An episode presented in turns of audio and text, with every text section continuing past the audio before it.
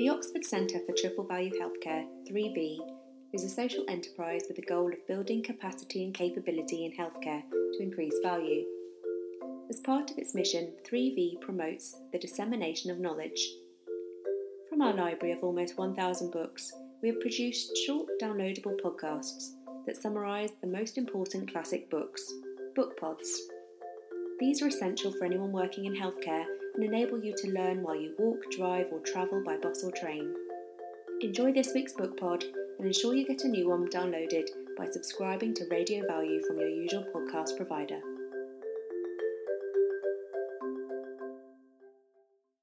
There are some big blockbusters of books.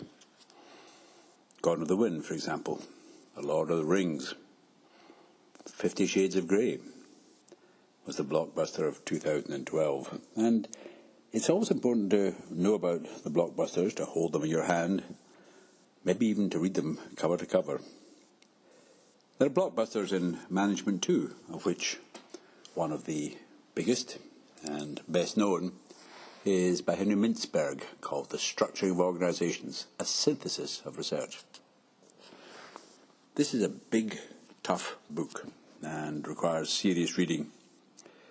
My own view is that if you're serious about making management and leadership one string to your bow, or maybe the only string to your bow, then you have to know about Mintzberg and his work.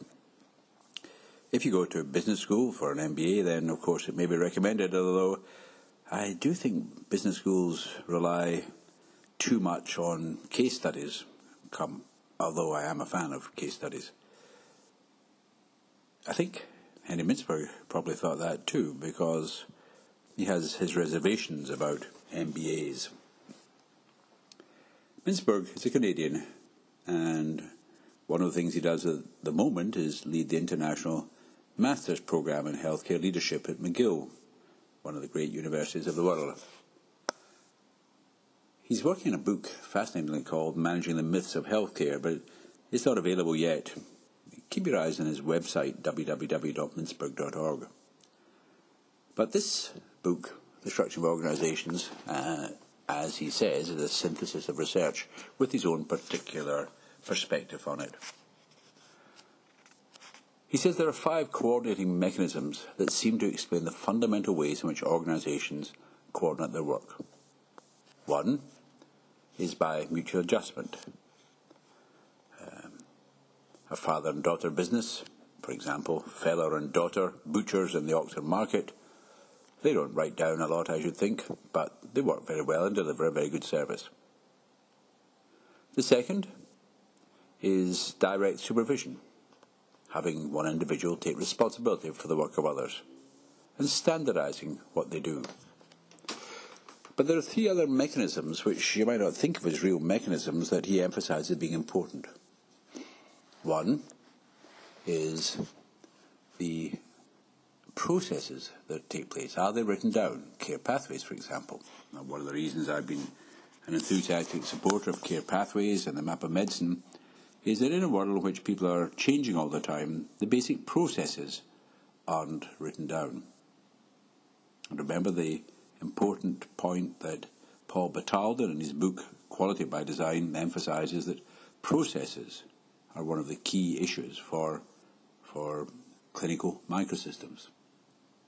Fourthly, program outputs, namely, are we clear what the product is, whether that product is a light bulb or a patient who feels that they've been made better by the intervention? What's the output? And then, fifthly, the specified skills and the training that's required. How can you control the inputs? So those are his five coordinating mechanisms. One of the good things about Mintzberg's book is that he focuses on what he calls a professional bureaucracy.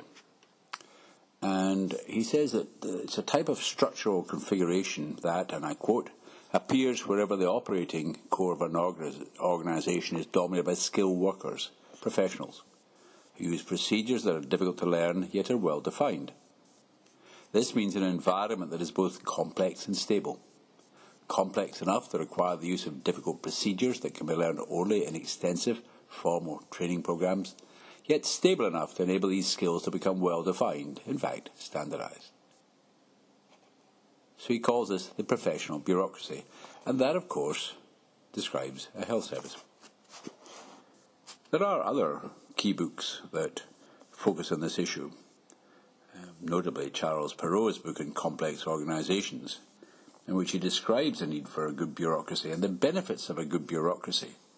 But also, a good bureaucracy is really only able to manage money and the fair and open employment of staff, delivering a good service for, for example, people with epilepsy or people with multiple morbidities requires more than a good bureaucracy. It requires a professional bureaucracy in which there would be a network running in parallel to the bureaucracy. So, here are three questions for you to think about. Firstly, is the bureaucracy in which you work that different from the bureaucracy of the civil service? What are the main differences of a professional bureaucracy from a classic bureaucracy? Secondly, are the outputs, the outcomes of your organisation sufficiently well defined for people to be aligned? For example, if it's a joint replacement, is the outcome uh, satisfactory joint replacement that leaves the hospital without infection, or one that solves some social or occupational problem that the patient had. And thirdly, are the processes sufficiently well defined? If a new person arrived to work in your organisation from Berlin, recruited as part of uh, headhunting in the German medical um, market, would he or she know quickly how you did things in your organisation. Are the processes clear and written down? These are points to reflect on and ponder as you drive or walk, and we hope they add to the value of this podcast and your consideration of Henry Mintzberg's classic book.